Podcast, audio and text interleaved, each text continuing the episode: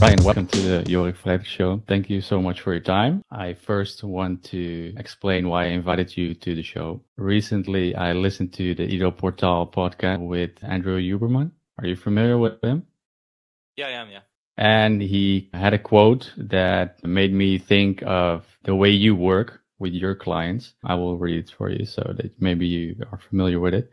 If we want to let the airflow into a room, we just have to open the window, just like you did. We do not need to drive motion. We have to discover what is stopping it. Something is constantly holding, and when we remove this, immediately movement appears. And this is real deep movement. And that is also how I try to look at health, because to me, it is not about eating liver or the perfect biohack or supplement. It's about looking at what your client, what your body needs at that exact moment. And yeah, I hope that we can explore those topics about health in this conversation. And do you, sure. yeah, do you recognize those similarities in Well- that in that quote? Well, I mean, in, in terms of what they uh, were saying, I, I presume it's coming from his mouth, not Huberman's mouth. But like, yeah, yeah, yeah. from his was, mouth. uh, yeah, yeah, yeah. No, that was Huberman or that was Ido No, that Portal was Ido. saying that? Yeah, yeah. So again, that's someone coming from great awareness. So again, there's a quote from Osho. I think that's how you pronounce his name, that the meditative guru, basically, which he, he basically says that like the more mechanical you become, the less awareness that you have. And again, this can be like thinking, flowing, coherence. And again, that fundamentally underpins human physiology, essentially connected with the environment. And again, it's just about embracing and looking at nature flowing with the system instead of like trying to fight or force. Because again, it's based on principles of health, which is fun- fundamentally tied around with energy and organization or order. So again, everyone's very familiar with looking at, at kids as an example. They, they require a lot of energy. They can actually eat a lot of glucose for this rapid producing or recycling of energy. That's like why, why glucose differs from fats. And there's some context in there, which maybe we explore in this conversation. But again, a kid has a copious amounts of energy.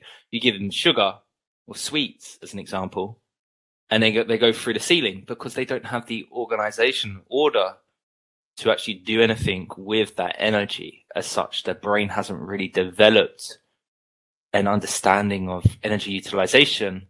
And then obviously as we get older, the opposite occurs where we have all the organization order, but we don't have the easy ability to produce energy within our mitochondria because the functionality of the cell sort of declines, but there's organization principles there.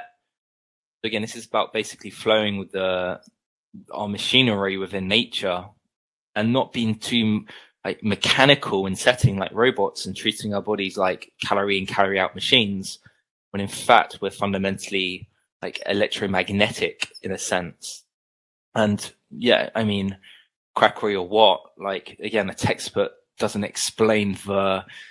A textbook can't even tell you how to eat healthy. Like, what is healthy? Healthy is not a, a robotic thing. It's essentially a state, a moment in, in time, and the time is never static. It's always moving and flowing. So there, fundamentally comes back down to that principle, what Ido was saying and how he moves and how he's very much connected, how he's always typically outside or whenever I see him or back in the day, he was always outside and coherent and flowing within his body with that animal flow. Again, it's amazing to see the stuff he does. I think it's fantastic. And again, it's very much how a human should maybe he goes to the extreme end of that scale. But again, there's some principles which you can take away from that. Interesting that you're saying that indeed. And I think it's creating the environment per person to achieve that state of flow. And exactly what you're saying that it's quite in the extreme because he is practicing that micro movements like you are doing with your clients, really zooming in with your blood tests and everything. But to first get healthy is to focus on the macro perspective, I believe. How do you think about that?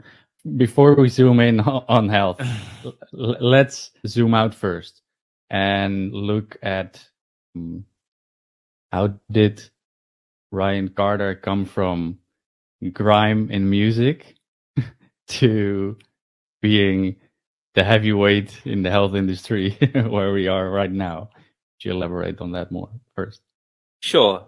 I mean, it, it comes from a place of having nothing and no understanding of health to having my perspective that I see right now. So the complete different, well, completely different from how I was 10 years ago. No understanding of health or what, what health or physiology is about. And then losing my health, which is where most people start with their health journey. It's they notice a shift. They're not thinking as clearly as they was. Their digestion's a bit of a, a mess. Maybe their libido's down etc., etc. So it's a state of losing something to appreciate, appreciate the value in something. So that that's how I started essentially, is losing my health and what that meant to me, and then doing my best in trying to understand how to gain that back. And that led to me to needing to change my my job, what I was doing, change friends, and my outlook on, on health and life, basically, because they're university connected. And again, I also think work should be as well. And again, people will be like, "Oh, you, you just talk like you're, you can just easy live an easy life in Central America or wherever I am."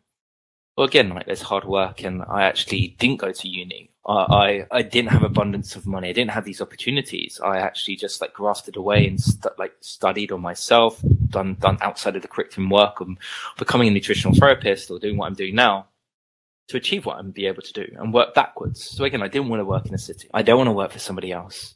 I want to be very free. I don't want to work all day. I don't need materialistic things that that drive that requires me to be in an office and work my ass off. I don't need that. What I value the most, and again, everyone has a different value of things, is I value my time and my daily routine.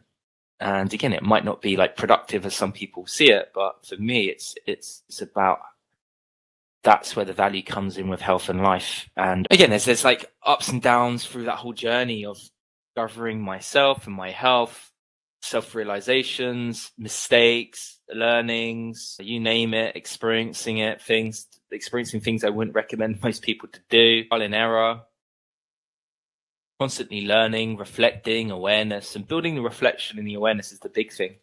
Because if you don't have that from day one, like how the hell you know what you'd be doing? And again, even people say, okay, cool, test, don't guess. Well, that's the testing. That's the quantitative side.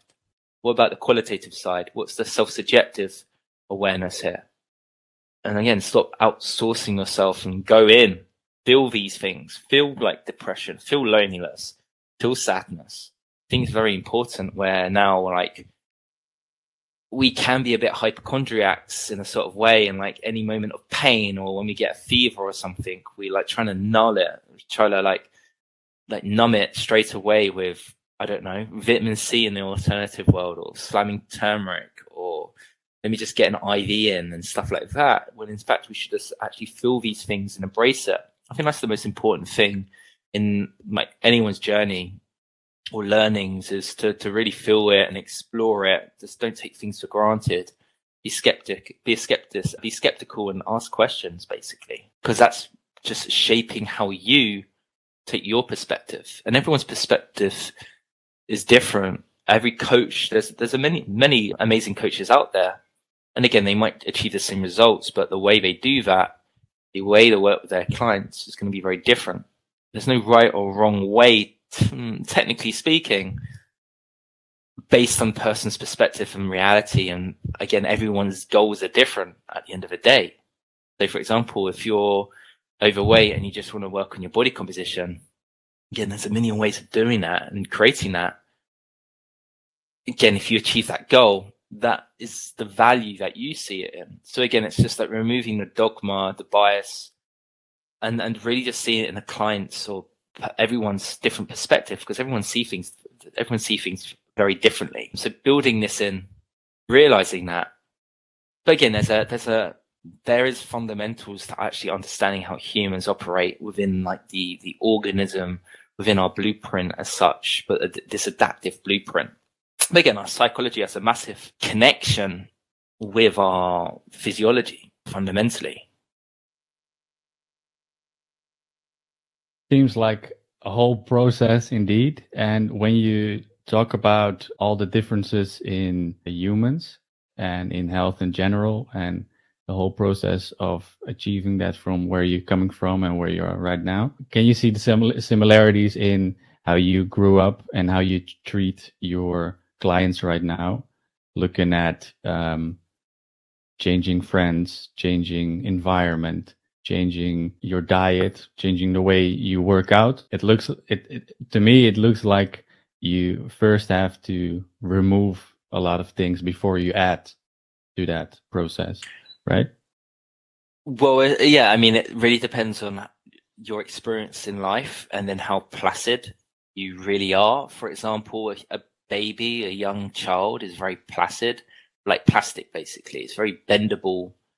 When you get older, you you dig your heels in the ground a little bit more. You're like, I don't really want change. I don't want to do this differently. I like my routine.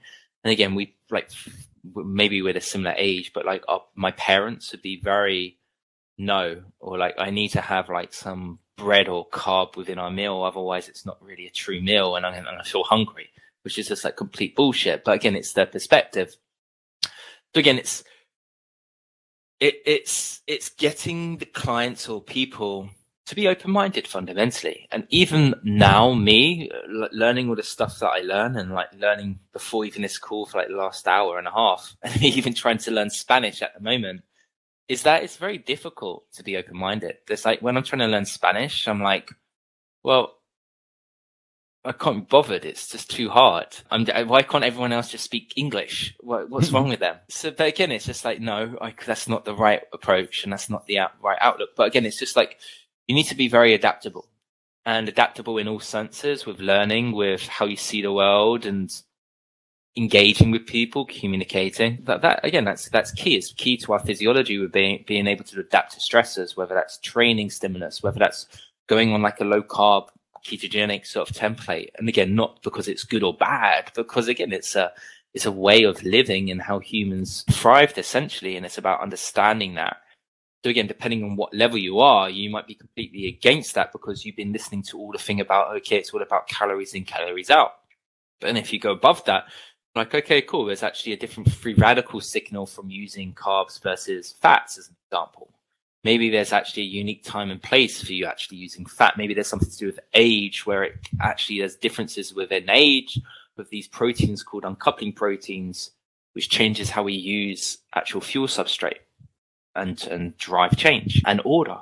So again, it's just like being open is, is really allowing you to be the artist of your biology, basically basically in the artist of your life where you can create abundance or again you can create being the same person if you wish because you don't want change you don't want to expand your reality and again it still comes back down to that principle we said at the start happy with that they're happy to live in a box to go to work in a box to eat in a box to eat food from a i mean eat food from a box to train in a box then again, like that's them. Like, why would you, again, why would you want to try to change someone who's happy to do that? Again, that's their life. Everyone has the right to do what they want to do. And I think that's a big thing to, to understand. And again, you hear people out there trying to change the world.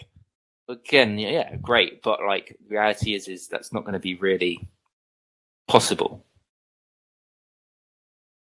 No, obviously, health and happiness is different for everybody. But the common denominator in what you speak on, I feel like it's light, quantum health, right?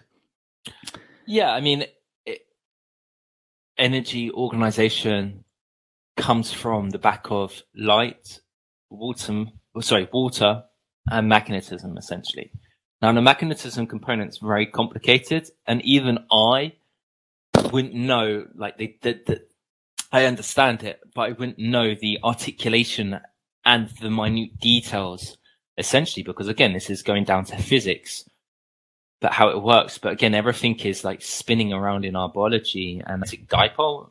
Again, it, it, it happens because we're made of a bunch of basically elements and they're colliding together. Again, they all have sort of spins within their electrons and they're all influenced via magnetic sort of underpinning, which is controlling how they spin. Okay. But again, like, this is going a bit detailed, but again, fundamentally Mhm. the light and water and the magnetism. And again, this can go down into the micro level, but it can also apply on the macro level as well. Okay. So again, it's understanding how one single mitochondrion, not mitochondria, because that's many mitochondrion is working and how it works, then applying it on the biggest scale as well to see how all of the mitochondria in our cells and our biology is working.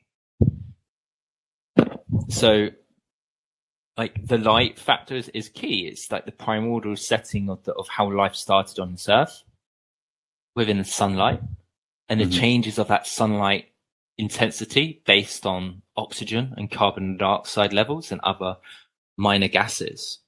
And again, this drive growth and metabolism basically. But again, the starting point is that light. Without light, there's no order, but light also creates mass as well. Uh, well, Mhm. I mean, again, mass is essentially energy. So this, this light is the fundamental starting point to a certain degree. But again, like water is there as well because oxygen occurred from like the like comes from water as well. So again, they're all fundamentally three things are underpinning each other and like three legs of a stool. So again, this this applies within our our mitochondria basically. So again, when we produce energy, which most people know of as ATP, adenosine triphosphate, and how we recycle that, etc. There, there's also a component of we actually induce light release, low level light as well. So we actually re- release infrared light within our mitochondria. Okay. We also produce high water there as well, hydrogen oxygen. So again, that's key. And also we have like a, a rotary head spinning around and that produces this energy within our body or within the mitochondria. And anything that produces energy Uh, actually has a magnetic field around. And this is just like one mitochondrion. And then if we apply this to maybe a hundred, maybe a thousand, maybe a hundred thousand in some cells, this is like this light water magnetism expanding out. And then we apply this to an, like an insect or an animal or a human. We can actually see how this unfolds essentially. All right. So to to fuel that process that you just described, sun is the main source of that. All right. Well, what, how, what's food? Food is a stored light. hmm Okay. Wait. Before we dive into that, because I wrote that down as well. Let's break down the process of the of the sun. The sun is as as the main energy source, and how we can consume the sun in a most optimal way. Could you de- describe more how we can quote unquote use the sun during the day regarding to our circadian rhythm, the differences in morning, afternoon, and evening? Because that's also Yeah, for has- sure. So, so the light isn't the sun light is never the same. When you get light indoors, it generally is the same. There's no variation within that. The different times of a day, and also depending where you are around the world, there's going to be a different effect as well. The angles, the altitude, all these kind of variables. It's going to be, and even the weather, I would say, is also going to be affecting how light and even pollution is going to be affecting how light affects your biology, basically. And maybe you can apply that with non-native EMF as well, or Wi-Fi and all these technology devices as well around us, because we have no understanding of them. But again, there's some connection there. So essentially, like we're a sack of water. Okay, we're a bag of water, and water actually absorbs light tremendously well. So again, maybe if you've done sea swimming or swam in a lake or something, you know that different times of year the water's at different temperature. So again, sunlight has a, a, a modest effect on that temperature, and maybe there's a delay of about a month, depending on the, volume of that water and the depth of it to ha- the temperature. So like, it, it's essentially charging and a, a, like a black box radiator essentially. So it, we're actually like getting energized and we're charging our water with this free energy source, photons, and these electrons in the water, essentially the hydrogen, essentially the oxygen is, is getting excited. And again, this is again heat, essentially. It's, it's releasing heat energy.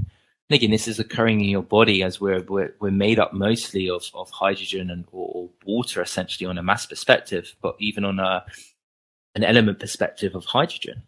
So again, we're absorbing this. And again, we're also producing this, this light within our body as well from our metabolism. So typically how healthy someone is, they, don't have any, they don't typically have any heat issues with like getting cold, essentially, or problems with overheating with sweating too much. They become very thermo-regulated as such, regardless of where they, where they are, whether in Alaska or whether they're in like the Sahara Desert they can adapt very well. And it comes back down to the adaptive feedback loops, which occurs in, within biology. So again, we also have various molecules within our body or proteins prim- primarily, which, which actually absorb and get excited via the different photons coming on, uh, coming to the earth, essentially. And again, that would be things like heme. That would be things such as hormones such as leptin, vitamin A derived hormones such as rhodopsin, melanopsin, essentially, which is why most people wear blue light blocking glasses now, okay. such as, yeah, of course, but yeah. also things such as B12 would be influenced, folates would be influenced, so B9 would be influenced by sunlight. There's a whole array, even like those quote unquote antioxidants, so those flavonoids would be influenced by sunlight, coffee, certain amino acids. So there's a there's a whole array of molecules, essentially, which is interacting with the environment based on light and essentially getting excited, then dissipating that sort of energy and information back to the cell, back to the brain, based on the nervous system, based on the, the plasma, the blood, again, which is connective tissue, based on the collagen, the fascia. And again, there's a unique time of day of this brand operational things. It's a bit like a conductor. Well, I see the sunlight as a conductor, but also the earth is with its negative charge as a conductor of like our bodies, which is just the orchestra. And again, there's a, like that knows to go on or play at a certain time in that note there. And everything is, again, that word, coherence. Everything is flowing together within the system because again, the body's made of systems, not just one. And that's where the ideology of conventional medicine and even functional medicine to a certain degree, how they separate issues. So again, there's people in the functional medicine world who think like they talk about like mitochondria like it's its own system. Well, it's not. It's in every system of the body. Or, or there'd be gut gurus or the hormone person or the detox, I don't know, labeled detox Debbie or something like that. And again, it doesn't really work like that. And even the, the conventional world of like you see your your cardiologist, you see your endocrinologist, you see your ophthalmologist, you see all these specialists. Yeah. Again, the biology doesn't really, well, physiology doesn't really work like that. And then again, they're all separated. You've got a dentist who, again, is working on your mouth, which is very much connected with your brain. And they don't even know anything about like nutrition.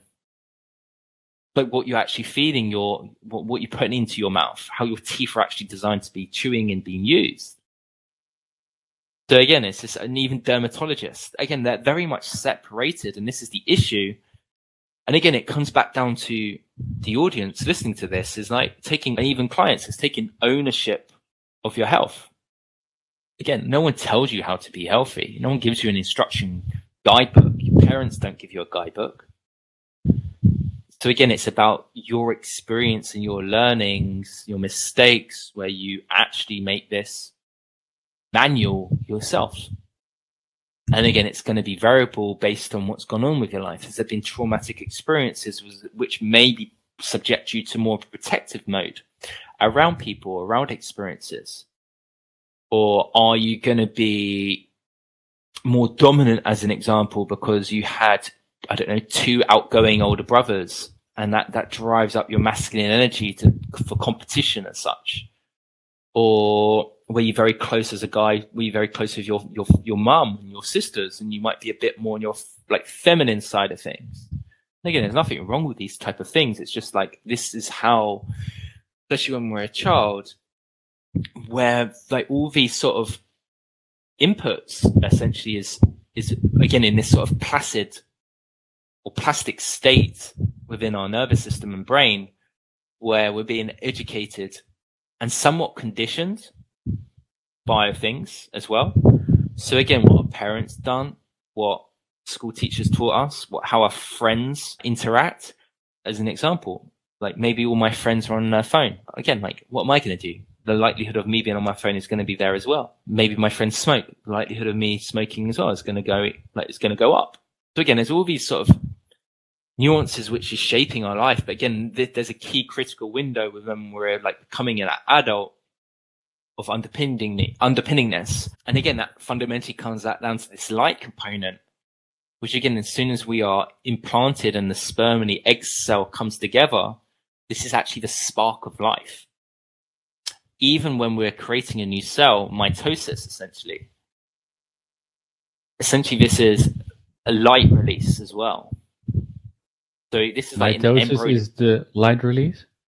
Well, no, it's it's like a new cell, like a, a new cell being created essentially. But again, that's happening massively when we're fer- fertilization essentially in the mother's fallopian tubes. I think I believe it's uh, correct me if I'm wrong. It's in the fallopian tubes where this implantation would, would, would be occurring. And again, this, like that sperm, and there's images out there or films out there where you could see the sperm docking onto the egg cell, the oocyte. And again, like bang, it latches on and then the, the egg cell closes and all the sperm basically die because as that, that one sperm cell reaches it, I believe the oocyte sends out antibodies to kill out the other sperm or changes something within that plasma. And basically they all die and it's just one sperm and then suddenly it's like this light release. And again light release is occurring within our biology over time from like cell division cell growth cell injury inflammation producing energy there's light release everywhere around us we just don't have the understanding and appreciation of it because of the like again the observer effect or the, the quantum zeno effect essentially which we should basically be like we we we don't have any understanding of it because we can't really see it. We can't view it within like the Newtonian way of of science. It's more in a quantum sort of like what the hell's going on. We we don't really understand it. It's like this weirdness where basically a butterfly could be flapping its wings in South America and there could be a hurricane as and as a result of this there could be a hurricane or an earthquake somewhere else in the world from that event of a butterfly. So again, it's like entanglement, how like we are one big ecosystem on the world with humans, with animals, and like how our energy and our light release as a, and the whole affects this. And again, like when you go into a room with everyone depressed, you can feel this energy. Well, again, like these depressed people, they're not releasing a great deal of light. They're kind of what suppress with their light release. Again, you go in a room full of people with like high, not high, like high uh, smoking, but like who are living, who are high on life essentially and could good energy. yeah, well, it could be both. But again, I don't think it would be, but like they could be on high on life essentially. And again, you know that they got good light release. And again, this is like not explainable or viewable to our eyes, but you know it's there when you just get a connection with someone. You're like, wow, that person is really engaging and I like their energy. And again, that you only know that because that's based on your energy alone, how you perceive that.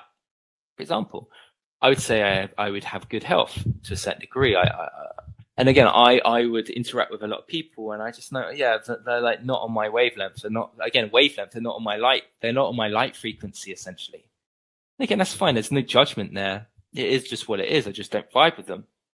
And again, people would have different levels of that and again, within our journey, fundamentally, when our redox, when our health, again, that one state of time, our subjective feeling of health improves, basically we attract different people. Different people come into our life and different people go based off that.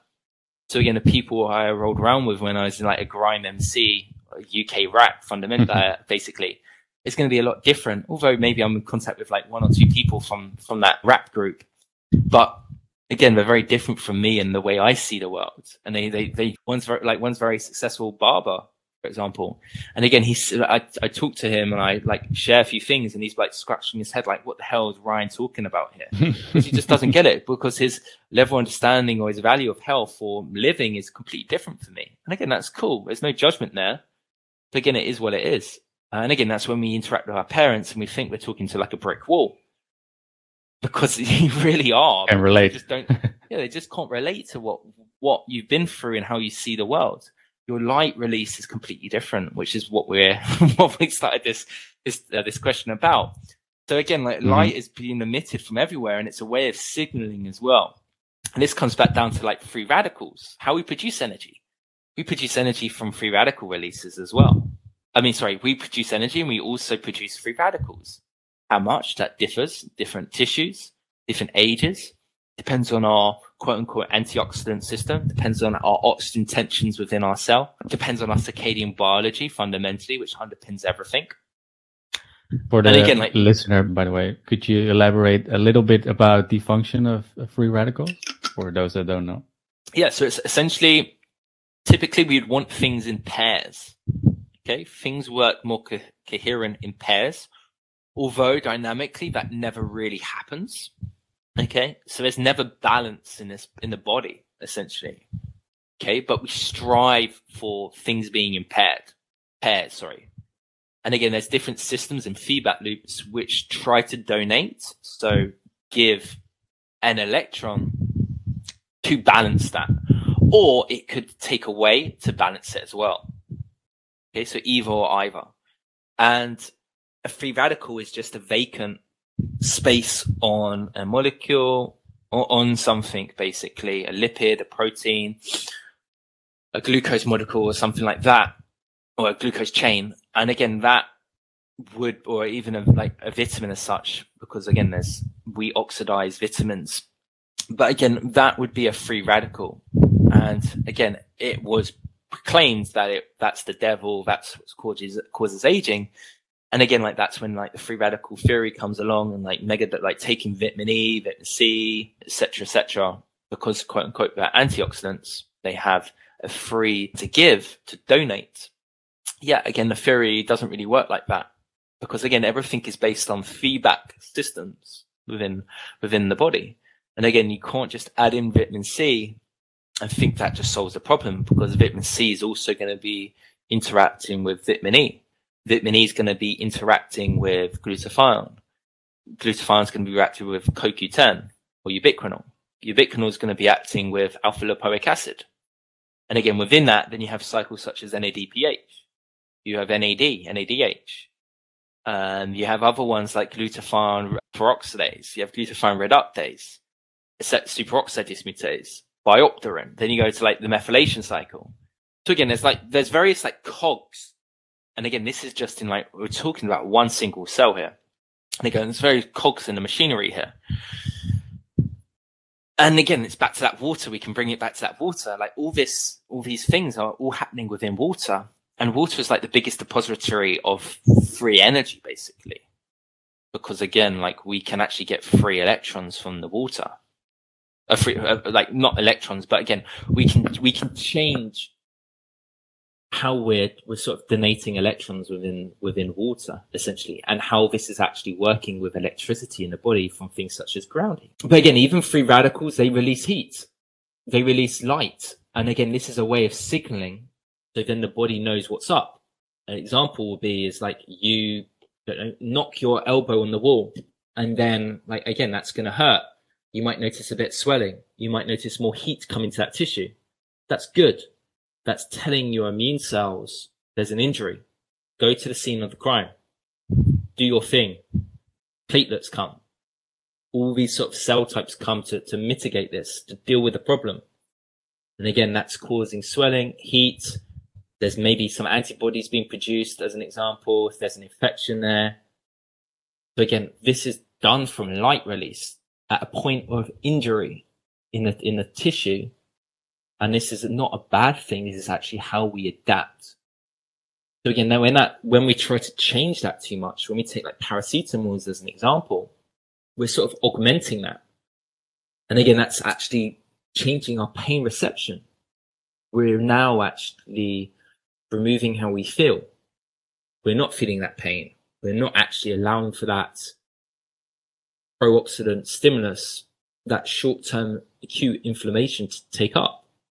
And this is the issue essentially in like modern living. We're just dealing with like chronic low grade inflammation, which never turns off, which is the problem. So again, we want acute inflammation. We want to handle that. You get a virus, great. You deal with it. You, you, again, your body should have the capacity to deal with it. Uh, however, the low grade issue is where we see dysregulation within the system, within the brain, within the nervous system, within uh, receptors, within like how, how energy is working basically. Again, we go backwards within suppression. And again, this long term can lead to things such as like cancer as, as an example or autoimmunity where we get stuck and we get into this sort of sort of primordial state of how we produce energy, which again is is not to do with is which is again is, is rapidly growing, which is rapidly dividing a cancer state as such, and the cell has lost that organization because the cell that that tissue's gone able, and it changes its structure and its dynamics. It's now actually like its own organism as such within the body. And again, it uses, changes its cellular metabolism. And again, that's, that's, that's okay. It is what it is. And again, it's very similar to actually how a kid grows. Kid grows is all about rapidly grow, growing. How quick does a, grow, a kid grow up until it's like 18 or 21? And again, this is the same thing within like cancer, but cancer just being one tissue.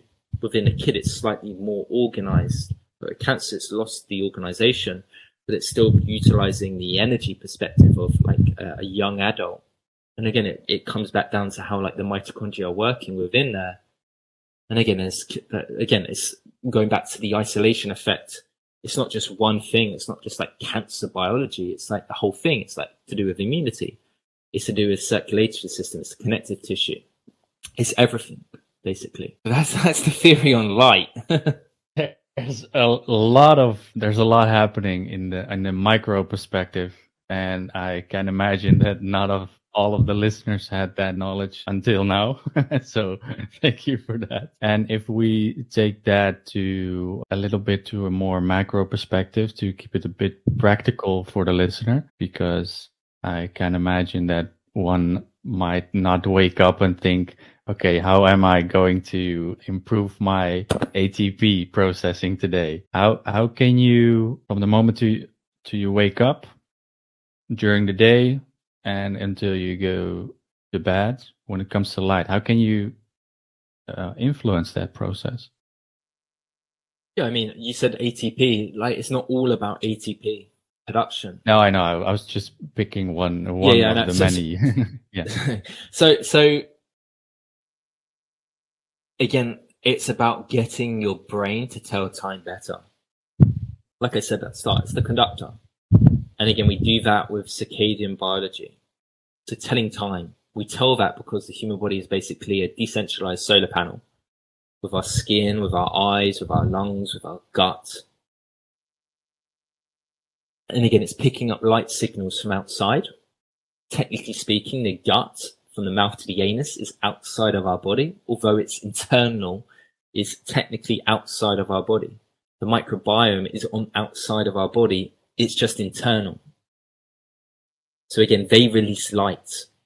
They could release you, biophotons. Could you elaborate on that? Because that sounds foreign for people that their anus and gut microbiome. So again, like the, the, the, mouth to the anus is a tube essentially. Uh huh. Okay. So I see it, me personally, and again, I think I'm I'm right in this. Although it's inside our body, it's still t- technically the outside. Okay. So again, it's a bit like your skin. Your skin has bacteria. That's what I wanted to say. Yeah, just like yeah, skin, so, you mean? Yeah, and even like your nose to your lungs, that would technically be the outside of your body, in my opinion, as well. Interesting. Okay? Yeah, I, I can. Although it's just internal, and again, this is epithelial tissue. And again, there's barriers there. We have microbiota or microbi- a microbiome there.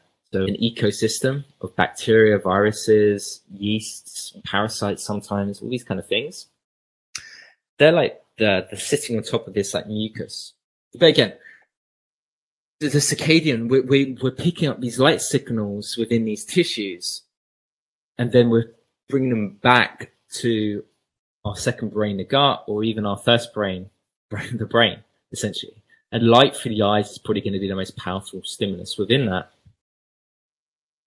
Cold therapy could likely overrule that to a certain degree, depending where you are. But this is going to be telling the conductor what time of day it is. And that is going to get basically how I say it with clients. Analogy is like you got the old fashioned windable clocks that's winding up your timekeeper for the day. And again, when that is dialed in, pun intended, like that, that is going to allow your cellular machinery and programs of your physiology to work more efficient. And again, it's about efficiency in the system. It's not about energy in, energy out. Again, on top of that, like adding more fuel into or adding more petrol, doing more more car, more miles in your car is devaluing your car essentially. You're making it work harder instead of allowing it to appreciate on the law of conservation, basically. So again, being more efficient allows you to use less fuel. You don't have to be too concerned with eating all the time and you can eat less essentially and live longer, but not like a maniac with calorie restriction or like diets out there, but just basically on the principle of how light fundamentally works in your biology. Like I said a minute ago, light is very different, different times of the day and different where you are. So where I am right now in Abu Dhabi is like now it's 1222. So again, it's like pretty warm. It's not too warm, but it's like 25 degrees. And if I was outside, and I am technically outside, well, I'm not, I'm not outside, but I've got the window open, so I'm interacting with sunlight. I'm getting a signal for the light, and this light actually, with the UV present, is actually telling my biology to, to slow down, actually use less, or don't make as much ATP. And therefore, I become a bit more conservative.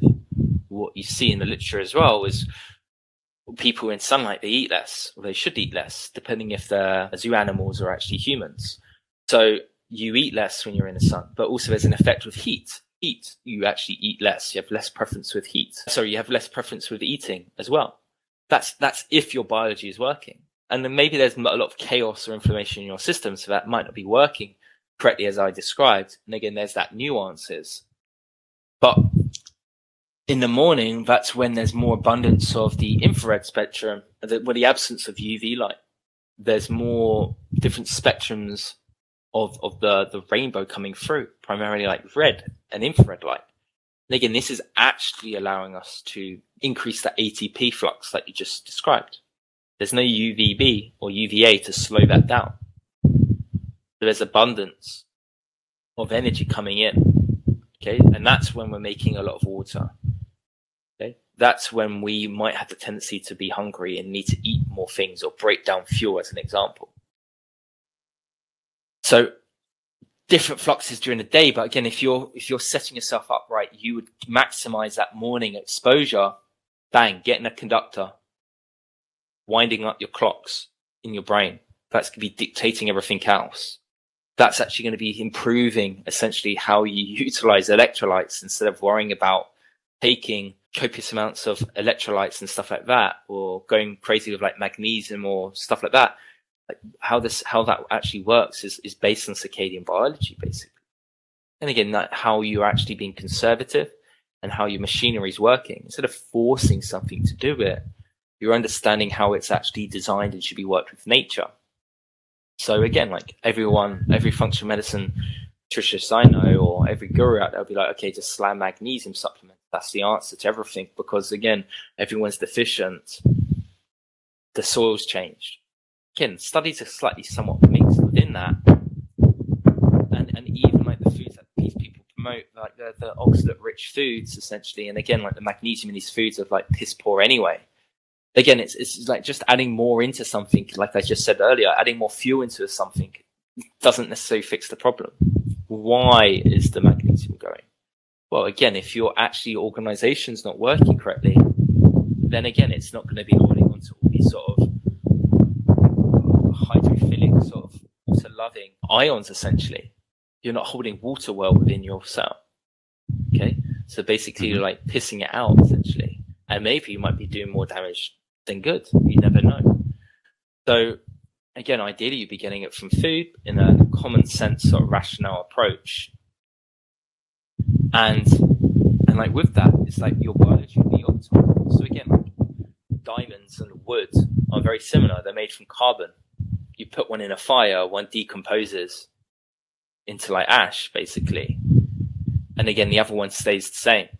What's the difference is it's how it's made, the organization, the structure of the carbons. So again, this is like how your cells and mitochondria are working because they're very much like crystalline matrices within there. So, so again, get, get, getting the circadian rhythm on point is actually optimizing how your mitochondria are fundamentally working. Primarily focusing first within your brain and your and your nervous system, which is going to be influencing like how you're using fats and handling oxygen within your body. And again, that's also the blood's going through your eyes as well. Your brain is like the compound pharmacy of your body. For example, like the hypothalamus will be talking to the pituitary, the pituitary gland will be telling and instructing the thyroid, the adrenals, the the, the um, the ovaries or the testes essentially to, to, to, to make or not make on demand what the body needs based off light signals also based off what's going around internally in the body, in the gut, in the liver, glycogen status, all these kind of things. And then from there, really, the other things like food and movement come secondary to that. And again, obviously your personal desires can overrule that.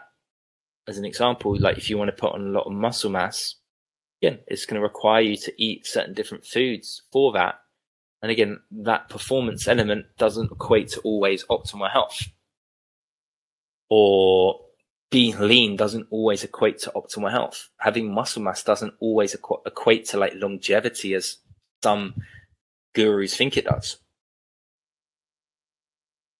Well, what I find interesting in that story about turning on everything at its right time is that I find it beautiful that everything in nature is already there and everything already has its balance. And you seem to approach it like that and to not drive anything towards health, but restore the balance so that the body does it itself. Like you said with the magnesium, right? Is there a deficiency or is there a bad processing? Right? That's yeah. I, uh, right? Again, it doesn't mean that like taking a magnesium supplement is the devil or not necessary in certain consequent time, times, again, based on obstacles or based on your personal goals. Okay. But again, fundamentally, I think I shared this on Twitter. Most magnesium issues are the result of actually thinking that you need to eat glucose or carbohydrates all year round without the light signal basically stimulating or influencing how your body utilizes glucose or glycogen in the first place or insulin. So again, it always comes back down to light regarding that, basically. So again, if you're trying to, because like you want to bulk, because you think that's great, there's there's a cost to it. Because again, you you are fluxing your body with a carbohydrate, getting that carbon with a hydrogen and some oxygen, and that hydrogen is very unique. It's not like the hydrogen your body makes, like I said earlier, from our metabolism. And again, that's going to actually influence the water, sack of water within your cell. And this is actually going to be changing detailed answers, the kinetic isotope, kinetic isotope effect of how enzymes are working. So again, magnesium's like most people see it and like open up a biology book. It's needed for like the pyruvate dehydrogenase enzyme. It's needed for the malate dehydrogenase. It's needed for the alpha ketoglutarate dehydrogenase enzyme, blah, blah, blah, all these kind of things.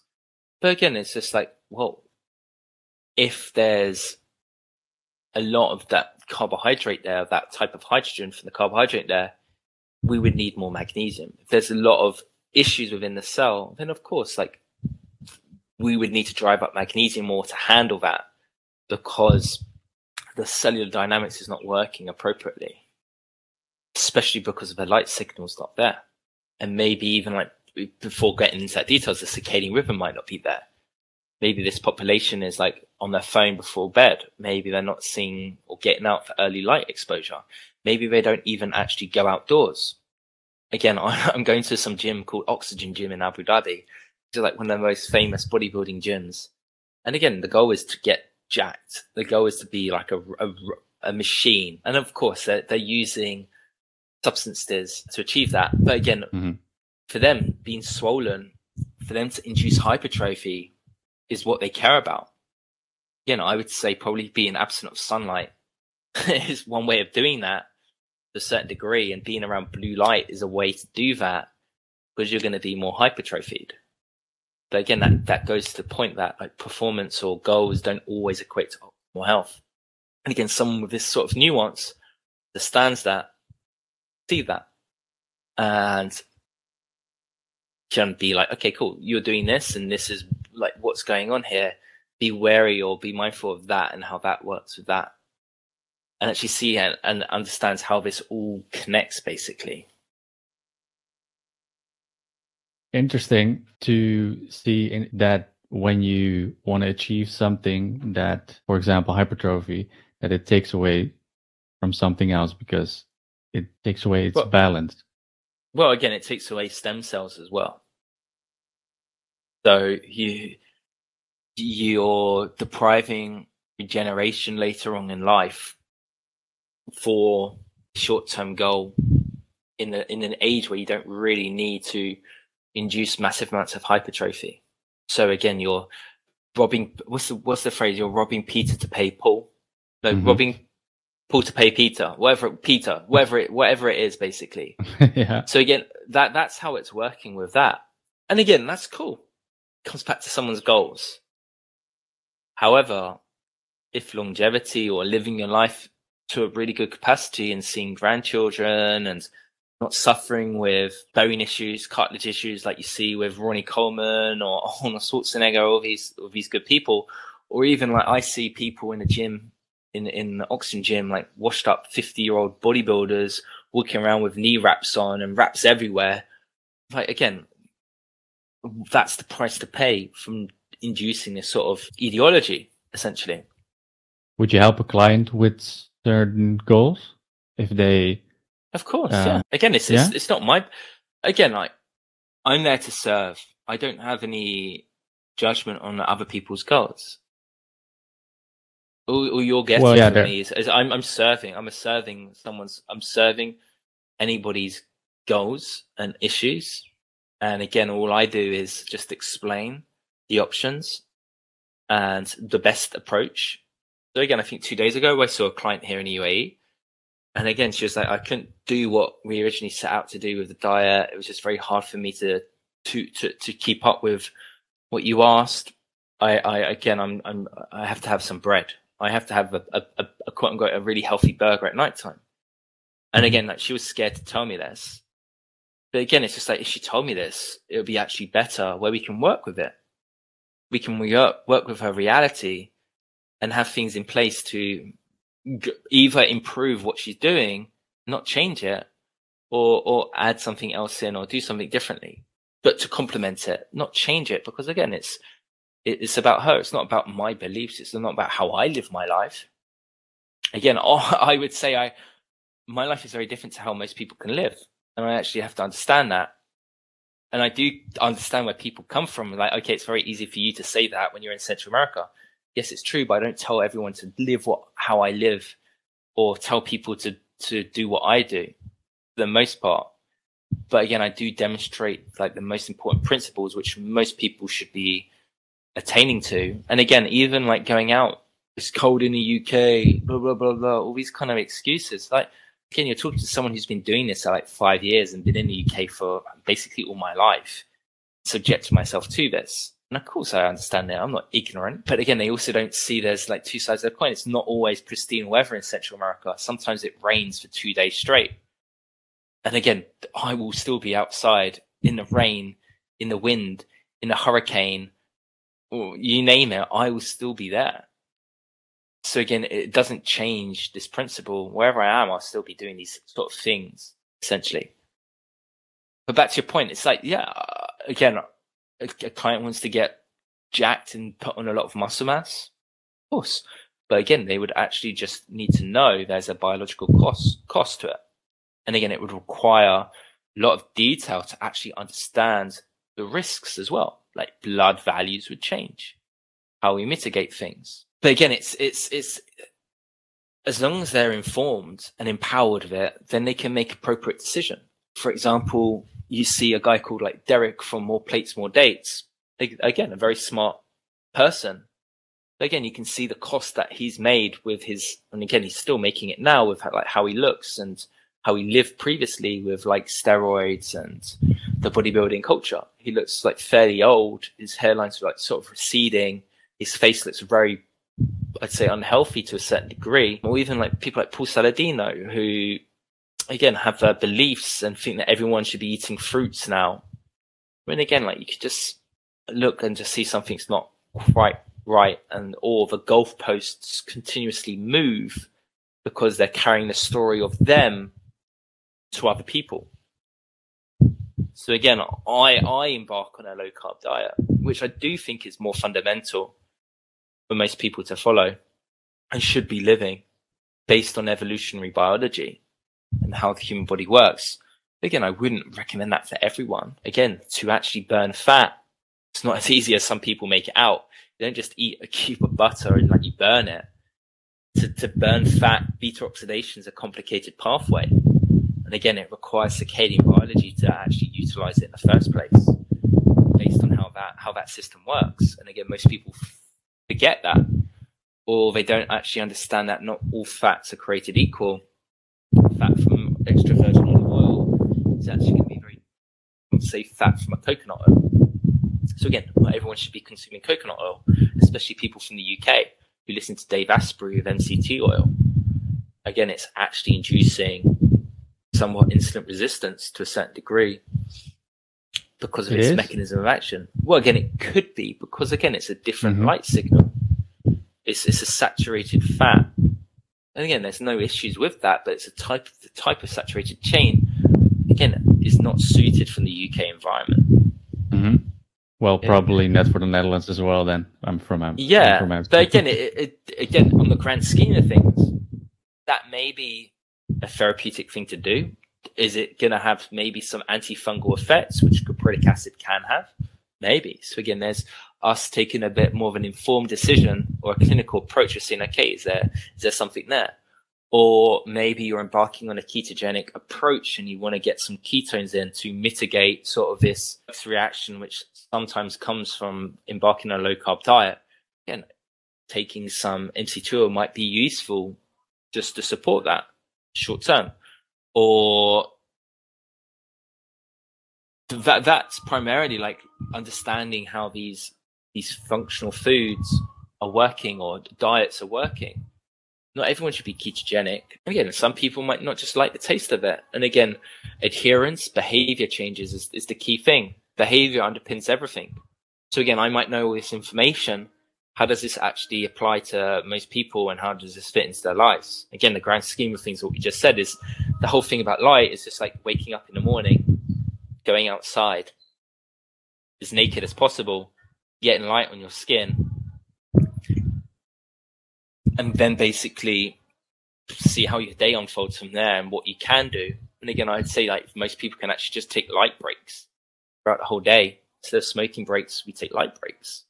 Because again, it's putting your skin back in the game. You're downloading and going back in.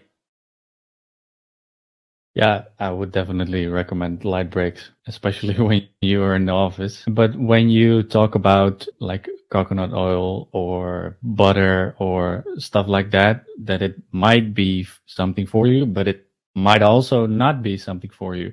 How can people know? Because we get, we do not have, we do, do not all have access to a Ryan Carter. Is it something, because when I eat bread, I can instantly feel this is not for me but when I consume like coconut oil, that it feels that has more impact, but you can feel less if it works for you or not. Am I right, or am I just not?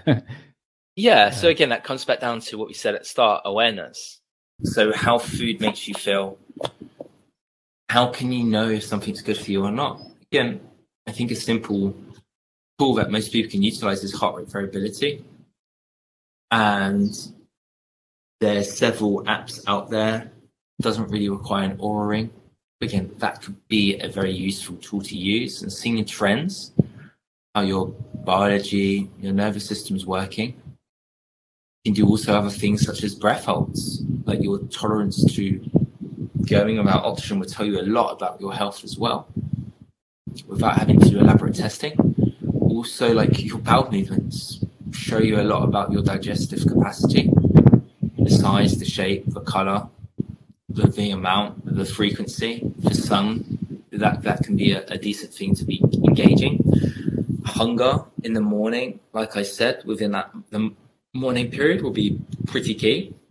Libido for a guy waking up with like morning wood would be a significant good thing to, to be mindful or have the awareness of. And maybe the same thing with a female. Would you say that being hung- hungry in the morning is a good thing for food in this case? again, yeah, I, th- I, think again, it's not okay. Cool, I could eat like a prime rib with like loads of potatoes and stuff, but yeah, I could probably eat something upon waking or a little bit of movement or doing something light, then eat something. Because that that would be a that would be a good thing to to just establish it's not a bad thing to be hungry. In fact, like it, it's okay. And again, obviously, if you've been fasting for a long period of time, a bit like Pavlova's dog experiment, you might not actually get that hungry in the morning. That mechanisms might might just not just be a bit quiet. So again, that can change. Because again, we're creatures of habit as well. Um, uh, the again, reason I ask is because most of the people are that are into fasting are into intermittent fasting and they are skipping their breakfast and then eating and eating eating dinner. But i yeah, recently uh, started to yeah? I would say it's like the backwards approach essentially. Again depending on your health status it, it really depends on that. Again if you but again also the functionality of your day. If you literally don't have time in the morning maybe that might work with you However, when we look at like studies around like blood glucose variables, having breakfast it is actually superior for later in the day. Again, for actual muscle protein synthesis as well. Again, it's not like it's good or bad. It's just it is what it is. There's a functionality aspect to it as well. So, what's the mm-hmm. purpose? What's the function we're trying, or what's the purpose we're trying to achieve with this? If we want to have breakfast, how do you feel with having breakfast? Like I said, some people have been fasting for years. You tell them to eat breakfast and it like they, they just want to get regurgitate. It'd be horrible for them. So again, changing that might take some time. But from a spe- perspective of loading all your energy intake, and sometimes I have the habit of doing this as well, which I need to check in with myself and do better on, is like back ending a lot of your your food at the end of the day too much so. And again, that's obviously going to keep you awake a little bit long. It's going to be more taxing for digestion to a certain degree, depending what time of the, in the evening that you do eat. Again, most people do have like commitments with work. They don't have the opportunity to eat like early in the evening, and sometimes that's like eight o'clock when their kids are like sleeping and stuff like that. So where does this fit? What can we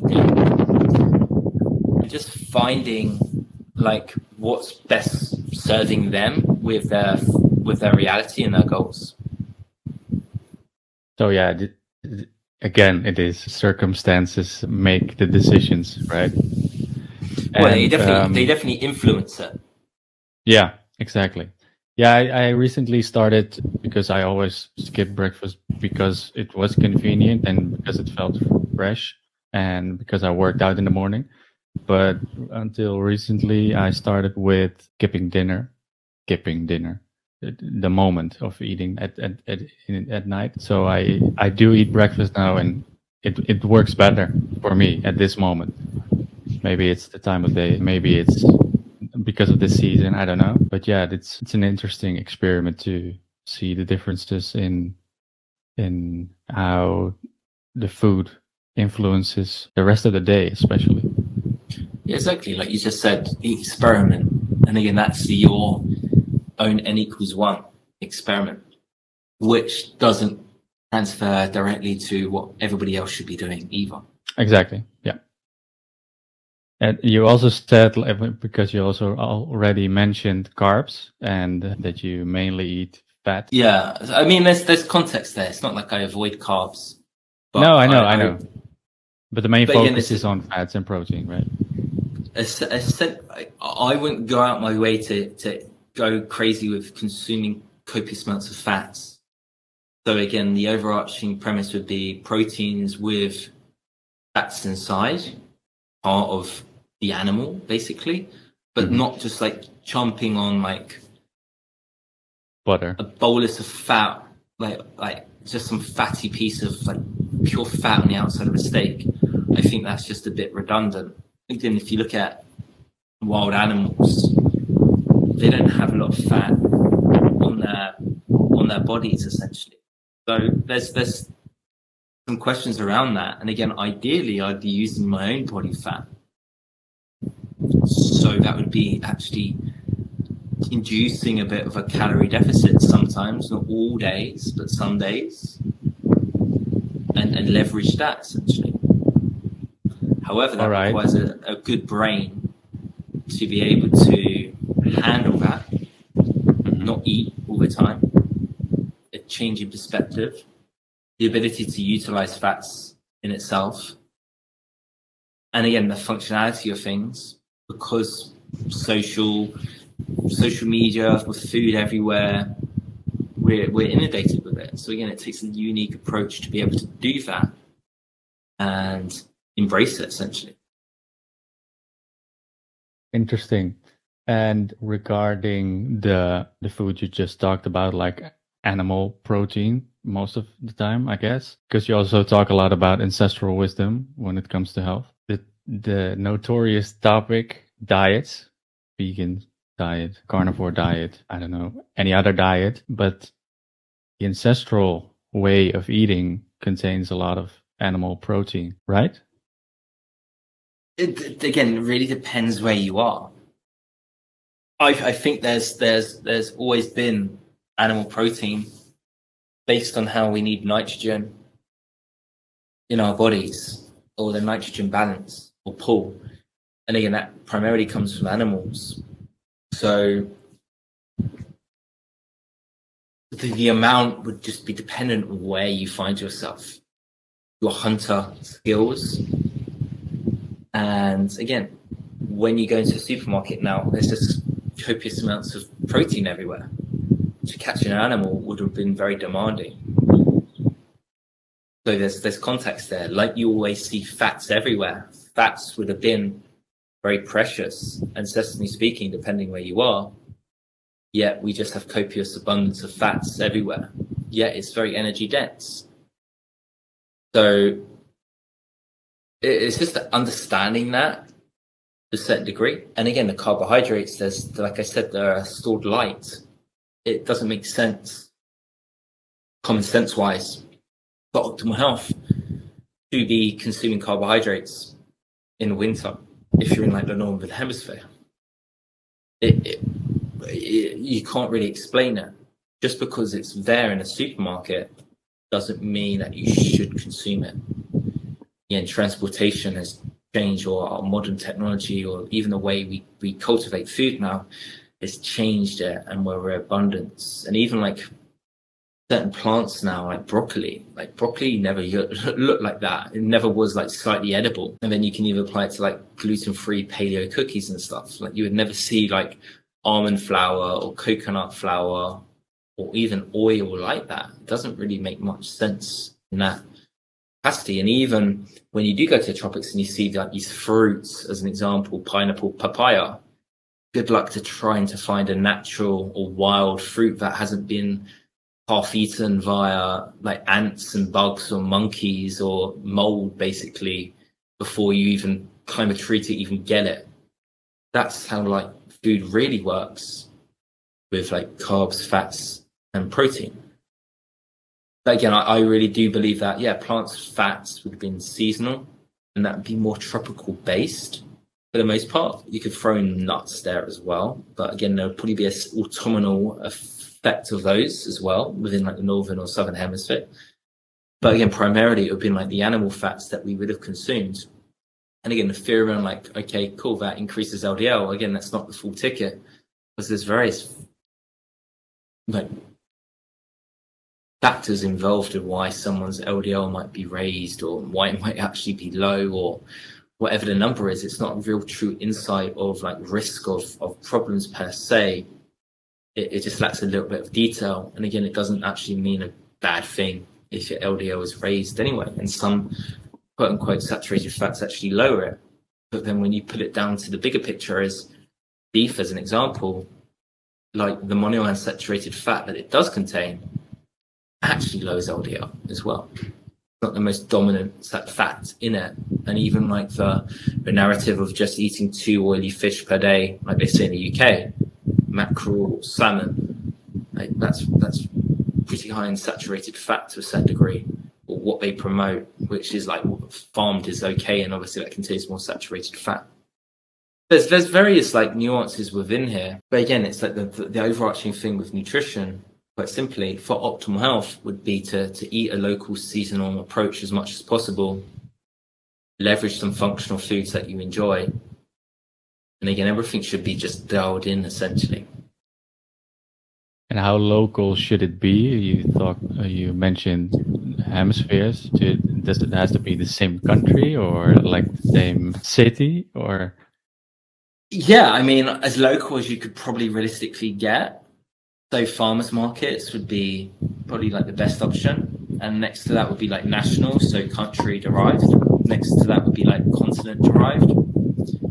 However, like obviously, farmers or the agriculture industry has changed its methods with how they grow foods. So whether that's with pesticides or whether that's with greenhouses, most people have no idea what's actually should be in season and what's not. Like example would be a client from Israel, which again this is in, abundant, in, in abundance of plants based on its weather. And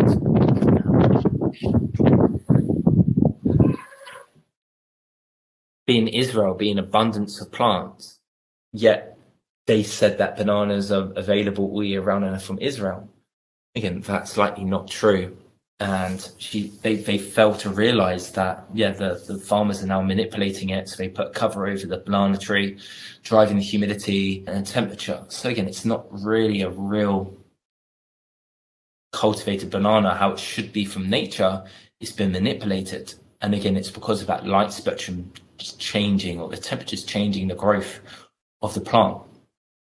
So again there's there's there's, there's context with that. But again ideally like I have like clients in the UK, and I think citrus fruit is is is okay to, to, for some instance to get away with.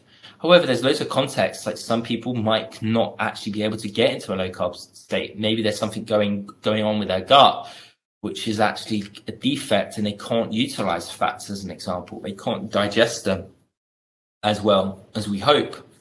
So again, putting someone on like a high fat or maybe even a high protein diet because they've got ammonia issues that is not going to be helpful, or sulfur issues, or histamine issues, or maybe they're like a vegan and they're on like eating crazy amounts of lectins or oxalates or FODMAPs, like fermentable carbohydrates. Maybe that's a problem as well. So again, the gut would have an interface between context with recommendations as well.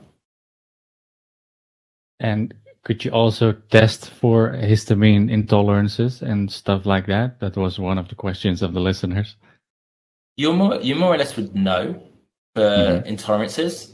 So again, that would be picked up with how your body reacts with certain foods, primarily obviously histamine liberating or histamine containing foods.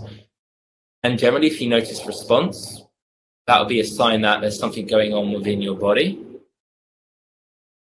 And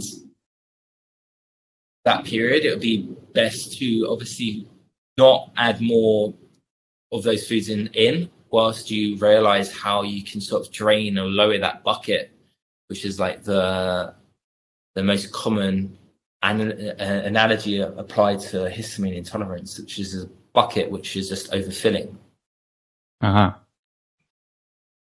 So that would be a recommendation. I mean, we cannot avoid. Well, you can. Well, you can. You can do a testing for it to show if there's actually an issue. Mm-hmm. But again, like you could just use your own awareness instead of using or spending 200, 300 euros or something on testing. Yeah, exactly. Now, do you need to see if there's a genetic SNP in place? Maybe, maybe not. That wouldn't be my first point of call. It would be like, okay, do I actually have a histamine issue? Let me try some histamine foods. Yeah, if there's a bad response, cut them out and then dig deeper. Why are you having a histamine issue? What, what's actually going on there. And there's various processes to, to understand. All right. And the same question I have for mold issues. I know that you had so had mold issues in the past as well. I know a lot of people who suffer from mold, but are not aware that it is mold. Like they having fevers a lot or sniffing their nose all the time or do not have the right energy during the day. Mold feels like a complex way of um, a problem to tackle because it can be in your house but also in your food. And how do you make your body as healthy as possible to to to deal with the mold? Well there's mold and mycotoxins. They're two different things so the mold would be the actually growing organism, typically in like a home on some wood, or, or like you'll see it around. Now that could be colonized within your body. Now, then the other byproduct of that would be mycotoxins, which is a spore released from the growing organism. That's typically what most people are dealing with and feeling the effects of mold toxicity. And in nature, mold is ubiquitous. It's, it's part of ecosystem and it really doesn't possess much threat.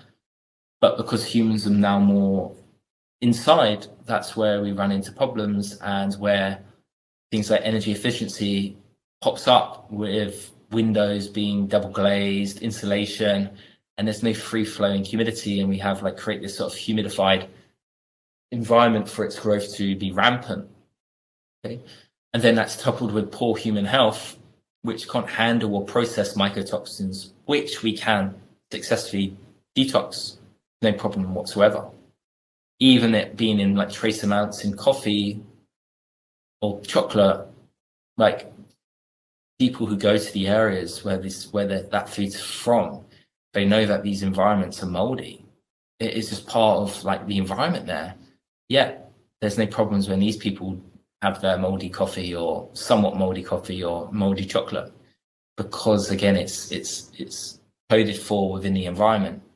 It's actually like i see it as well in like food products or coffee it's actually like a hormetic stressor that it actually induces. And actually if you boil it down that's what mycotoxins technically do is it turns on or upregulates sort of pro-oxidant reactions in your body for your for your body to cope and do better and adapt to issue arises is when that machinery or mechanism's not working great. Or you've been predisposed to something, or there's like psychological stress or etc. etc. There's downregulation or the feedback systems are not working. So that's where you run into the problem, or you're literally just like living and sleeping in a moldy environment and you're getting induced to it all the time, which is the problem. And then to get out of that problem, it, again, it's you're in a hole and you need to leverage things to get out of that hole. So that that's really the issue. However, like when you go on like the alternative space, is that when you force something, doesn't really always come out well. Especially like the people I know in the scene who are practitioners, and again, they, they really do have poor health fundamentally. And again, they're forcing and trying too hard, or they think taking exogenous glutathione is going to be the answer for their mold issue. And again, glutathione is really important in the cell, in the mitochondria, even outside of a cell. And again, it's it's it's it's it's, it's a big understanding to play with how energy works within the body as well. And again, when you're adding something in, what's the cost of that? But again, it's just understanding all these sort of details to actually successfully a heal, but also not not destroy the system as well, or also the the problem around okay building identity, things like like mold is like the issue and being scared of mold or food and like you can only drink mold free coffee. Doesn't really work like that. And again, like I actually had a call this morning from America. A client who's like, "Oh, I need decaf coffee." I used to get it from like Dave Asprey, and he would always talk about mold, mold-free to- uh, coffee. And I go, "Yeah, yeah, like there's there's some truth to it, but also understand that Dave Asprey's from North America. Technically speaking, you shouldn't really be drinking coffee. And again, he's also making a large amount of money from that as well. And again, that's not to say that you shouldn't get it or there isn't concern. Like if you had a mold problem or mycotoxin problem, maybe that'd be a wise move because you don't want to add more into sort of deca- decapitated system. But if you've got a healthy system, this is probably something not really to even worry about. But yet it just adds into that sort of fear, the fear box basically, which is what a good and a good word to say, a fear box of yeah, it's just another toxin to be scared of or whatever it is. He even made again, a documentary about it.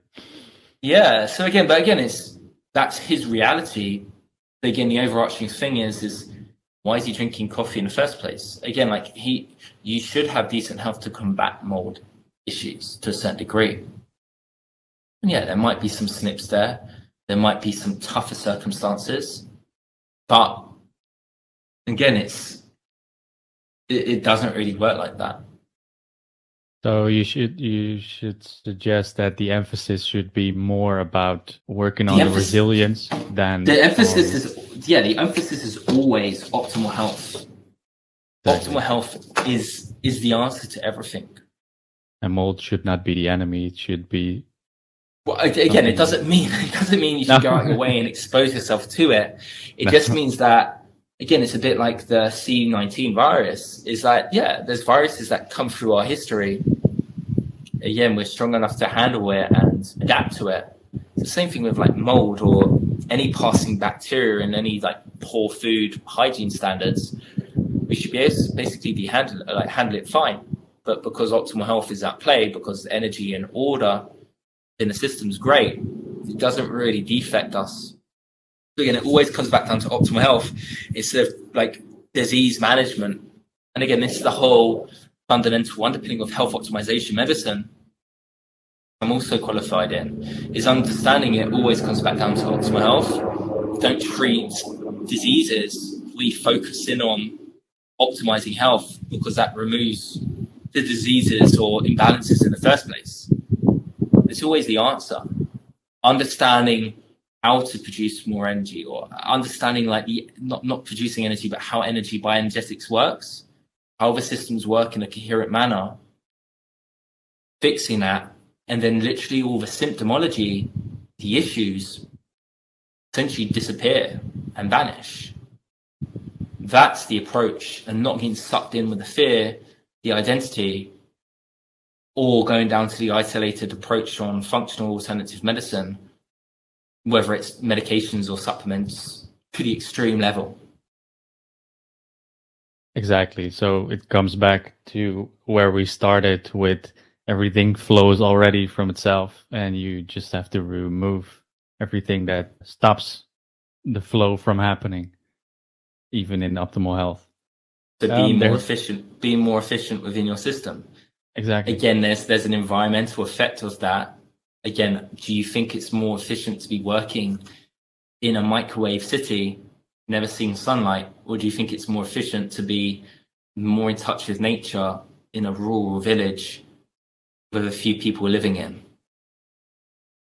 I can tell. I can tell you where my uh, preferences lie.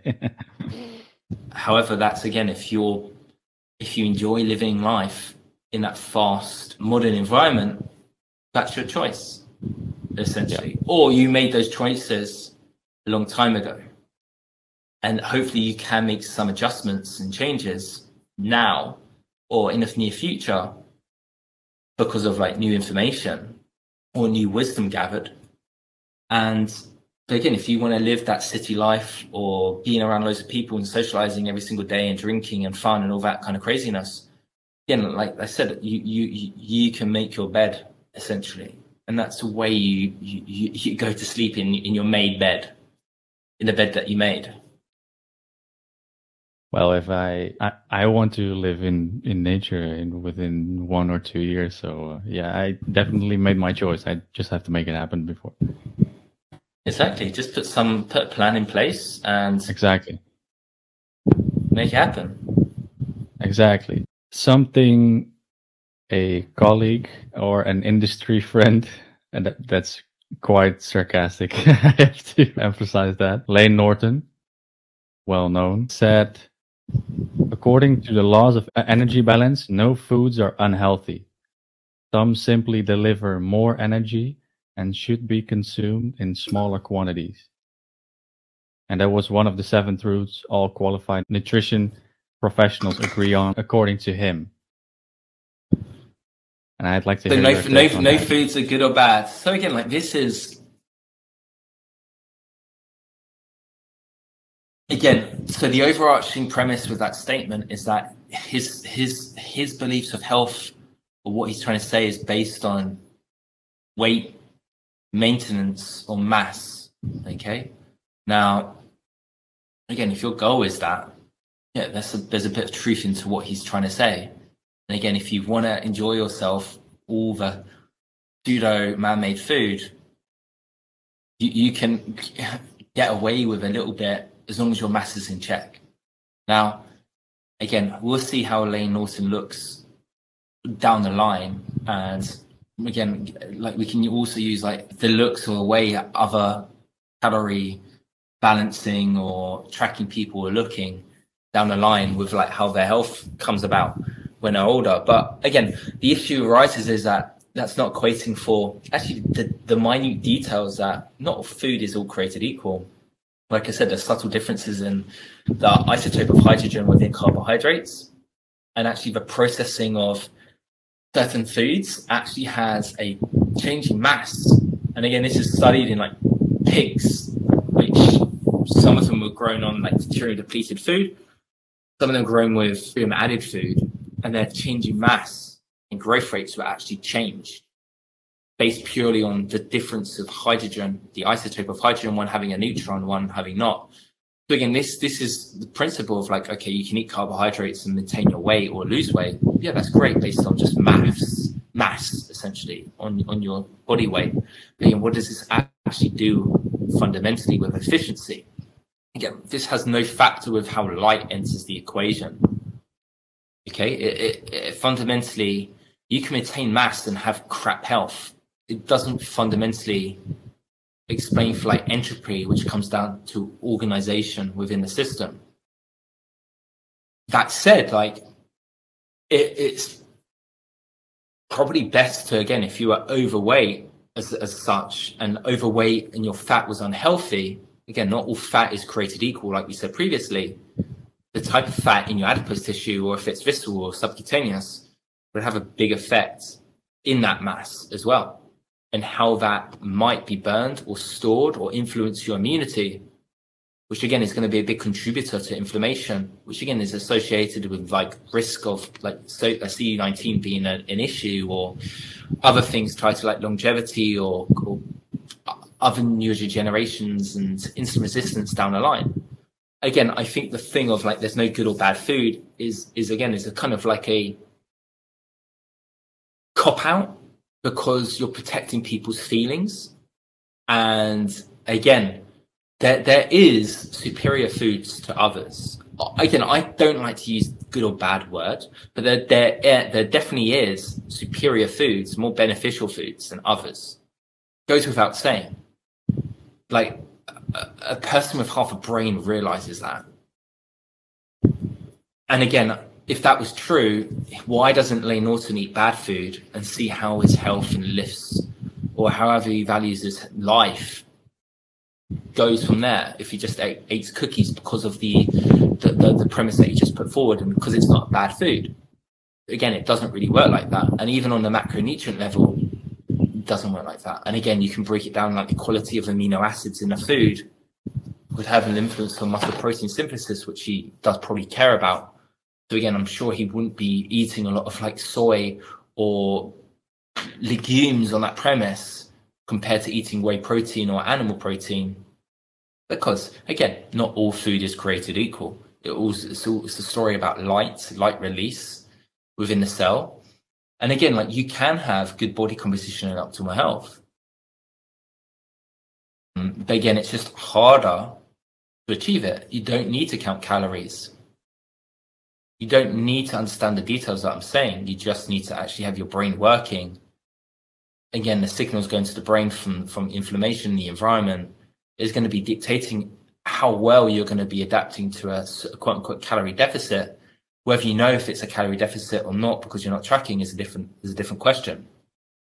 But again, there's also social norms that you have to break from, like thinking that you need to eat all the time, or going to bed without dinner, or removing friends and environment, or being removing yourself from friends or environments which causes you to go off track.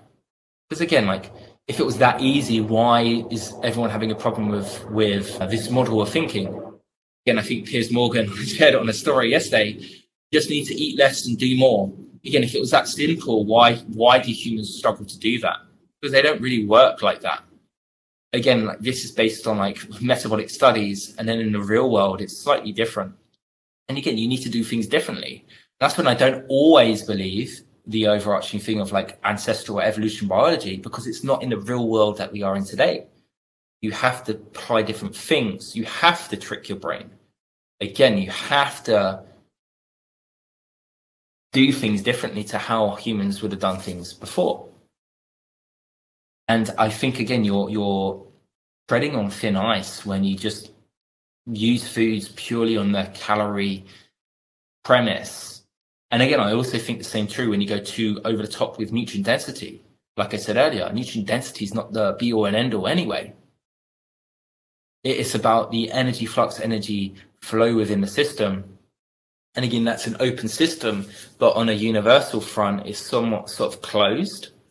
So again, there is some context with what he's saying, that energy can't be created or destroyed. But again, the thing is you have to mitigate that energy going from your system and control for entropy because again, when you lose that mass, i.e., body fat, your brain doesn't really like to do that because it's just change in the organization.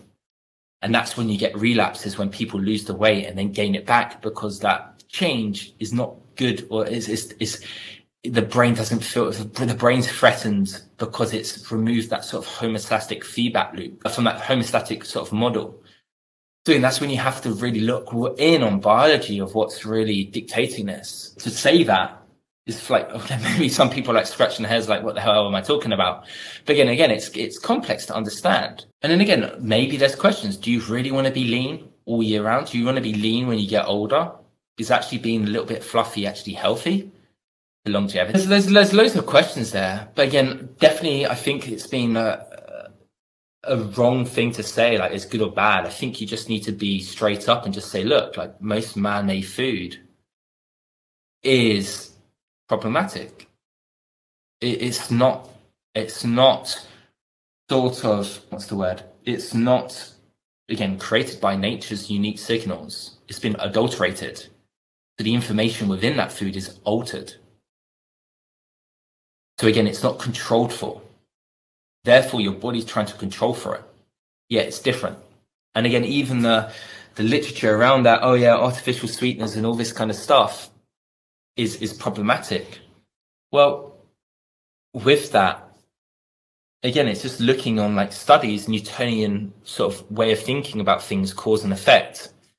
Doesn't really work like that. And again, even the studies that they're they're not really strong or they're not supported either way. And again, is artificial sugars and all this kind of stuff the devil? I don't think anyone really knows, but me personally, I don't eat it. I don't promote it. I don't think, I think there's probably maybe some biological cost with it. Do I think it's severe? No. Would I tell everyone to avoid them? No. But again, I don't think there's a reason to consume them personally, but if someone does want that, I would probably say it's better than obviously eating the full stuff or for stuff with the energy in. But that said, there's some nuances around that because again, your brain's getting that signal, but then it's not getting the energy coming into the system. So that feedback mechanism I just described is altered. And I think even Huberman actually pointed to some study around this where how you actually have this artificial sweetened beverage does make a difference. So I'm not, again, I think it was like away from a food, which was like beneficial effect. And then when with a food was different or something like that. I don't really remember. I don't really care to be honest with you. Because again, in the grand scheme of things, it's not really that important. Because again, it's all about not needing that, not needing that stimulation of this sweetened beverage because your biology at the end of the day doesn't really need it. It has enough from everything else going on within life that you don't really think of much about nutrition at the end of the day because your life is flowing on other things which provide you with more happiness and like more meaning essentially. Because again we're in a world of like everything is evolved around food. And of course food is important. But there's other things above this as well. Like having an engaging conversation for two hour, uh, hour and a half or something. Or whether it's just like having eye contact with your loved one. Or whether it's just like having sitting with yourself at the beach and just chilling watching the sunset. Like that's more enhancing than slowly focusing about, okay, when am I going to eat next? What am I having for food? Again, that's the modern environment that we've created because again, we're dictating around like robots, mechanical things. This is how we started the conversation instead of being in touch with ourselves. And then that's where you go to like the breatharians or people say they're breatharians, maybe slow, slyly eating some food, but again, eating very little, but doing very well. Or even vegans, they would be, could be doing very well if they're really in touch with their environment as such, or living in a very good light environment where vegans maybe should do better and they don't have a premise of building massive muscles, muscle mass because their protein ubiquitination cycles are very controlled for. Interesting that like all of your answers all come down at it depends on the circumstances it depends on what you want to achieve it it depends on what your body needs. Yeah, and I'd say probably Layne Norton's nutritionist recommended his, his they're a part of his own team any, anyway, I presume. So again, he has nutritionists working for him or dietitians working with him mm-hmm. uh, to support his business. And again, you have to remember this guy, these people, even me, like I, I, I work with clients again, like like I said, I, I, try to remove my bias. He's got his bias. Again, he's a very smart guy. I, I, I, respect what he says, and again, it's good to listen to perspectives like that that challenge you or give you insights about his unique client niche or population and how he sees or his clients see the world. So again, it's never like discredit what he's saying. Again, whether I like him or not, personally, I, I don't. I think he's a, uh, like a vile human being. But again, like I respect him as a professional. And again, it's not the way I want to live my life. But again, some people want to live his life like live your life like that. But again, matter of fact that this narrative is actually not real life and is harder than what these people make out. And even people like James Smith or like that, like how come they look like balloons when they don't track calories or anything like that? If it was that easy, again, it's it's harder sure, again, you're, you're, you have energy in, energy out model, but that is actually changing daily depending on your needs. And again, you'll never really control for that.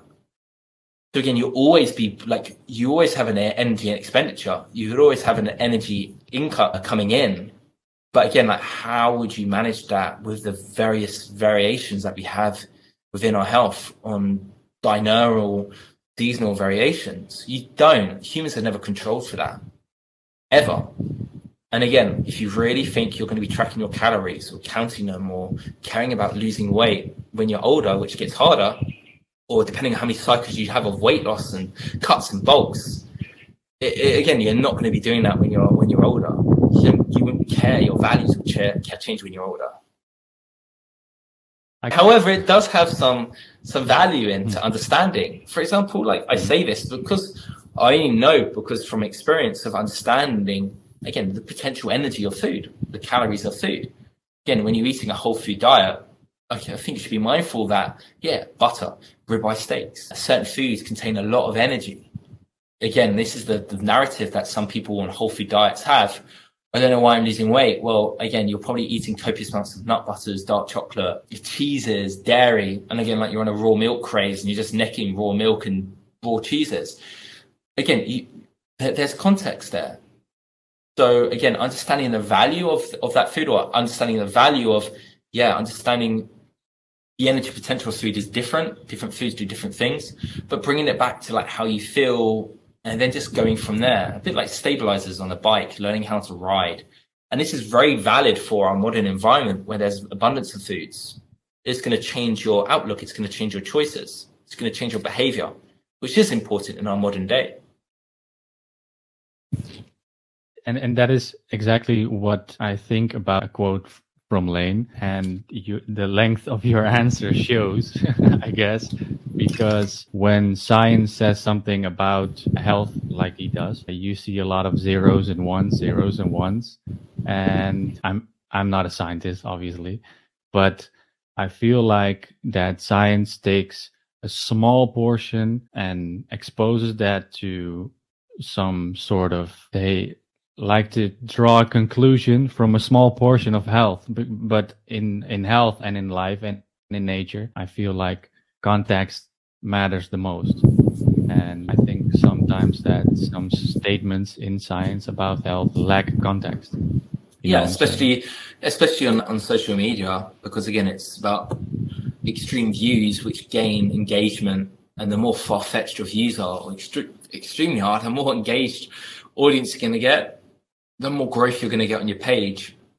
And again, everyone, for the most part, uses this to their advantage, where you'll make like crazy statements like, okay, artificial sweeteners are the devil, or just like some crazy thing like shaming someone for going on a diet and then just saying it's just all about calories. Again, like there's, it's never like that from these extreme perspectives just again a bit of everything mixed in. But again, to say that you could just eat anything and it just like go to zero and it wouldn't matter is just not how it works either.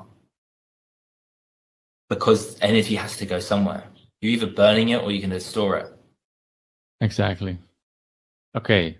To end this podcast with a practical note, what are your pillars for optimal health?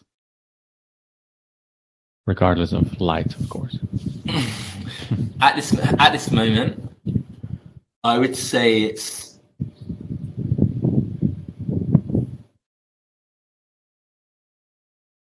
again. This is always moving and changing, adaptation. Mm-hmm. Mm-hmm. So I would say it's really breath and utilizing oxygen is the most fundamental thing. And appreciation of your breath and how you breathe essentially without breathing, the combustion of food, what we just discussed previously, makes zero difference because oxygen is actually what's driving that. So how you're breathing also affects your nervous system and how you're regulating it. The breath is really a big player. I would say I don't know how to classify it, but like passion, abundance, relationships, whether that's with people or animals, that is really key as well. Feeling like you belong, in, not in like belonging in like a, a, Facebook group, but really connected to a, a, a small group, a tribe. That's how humans socialized and flourished. That could be your family, that could be a small group of friends, that could be your partner, that could be a family, your own kids, Wh- whatever it is. I think that's very important to have some connectivity yeah, it's going to have a multiple factorial effect with how that shapes your mind, your you're part of belonging. Because again, loneliness is a driver for more mortality, essentially. big risk factor. Next up would just be to be like immersed in nature in some shape or form. Again, time, the details is irrelevant. Just do what you can. Whether that's seeing it, whether that's grounding in it, whether that's swimming in it, whether that's jumping in it, whatever it is, just embrace it. Do your best that you can. How many did you ask for? How many you can come up with? okay. But let's let's stick to three. Uh, three is three is good. Okay, so there's three. We just done three. Yes. Three is very practical, I think. So again, the the, the it'd be breath, of breath, breath, connectivity, and nature. Sounds perfect. And again, you could probably do them all in one go. you can do breath work together So you- outside. so, so again, appreciating your breath when you're walking up a, a hike with a group of friends. And again, it doesn't mean you need to sit around in a circle and meditate. It can just be like you could just be actually moving and walking, and then actually like just slowly breathing from your nose, doing breath holds. Again, the way of you doing things can be very varied. It doesn't again like being spiritual has nothing to do with like meditating cross-legged. Are you Again, spiritual? people- I know this is a side note, but? I, I, yeah, I have no clue. I don't know. I feel very in touch with myself. you very aware of medicine? myself. No, No. doesn't attract me.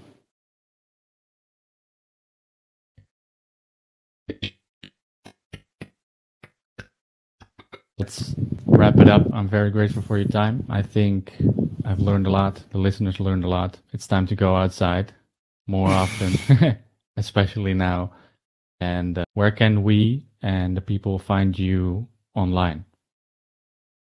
My website, livevitae.com, L I V E V I T A E.com. I have a newsletter which most people can sign up from there. Twitter, Live Vitae UK, and Instagram, Live Vitae. And again, if you want to drop me an email, you can. Hello at livevitae.com.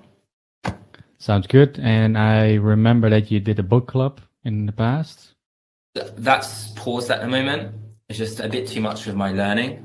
So I just I couldn't keep up with the the organization and stuff from it. So just put it on pause for now. But maybe that will happening when I'm back in Central America.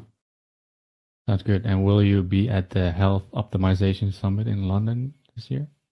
I think I should be there. I am around eighty percent positive that I'll be there. Eight or eighty? Eighty percent positive, eighty out of hundred. Eighty Okay. to ninety percent positive. Sounds good. I had Tim at the biohacker meetup. At uh, I host the biohacker meetup in the Netherlands. And Yeah, I he, heard. Uh, he spoke uh, at the, Yeah, so I saw I saw him there. I saw him uh, share something about that. That's cool. yeah, it was. So, long story short, thank you so much for your time, Ryan. I hope a lot of people will learn from you in the future. And until we meet again, Yeah, maybe we meet in London. Okay, so take I'll- care. And I'll be there. Th- Okay, awesome. Thank you, everyone else, and maybe we see each other in London. And I hope you enjoyed this. Don't worry if it went over your head a little bit on some of the stuff I said. Again, the practicality of things is again, morning sunlight is key. Driving the circadian rhythm, and again, seasonal, local food, and just embrace Mother Nature in terms of like what what's going on, and not just thinking just to add more in when you want to just like quiet the system and actually bring it up, bring up your awareness around things, basically. Okay. That's Over and out. message. Thank you.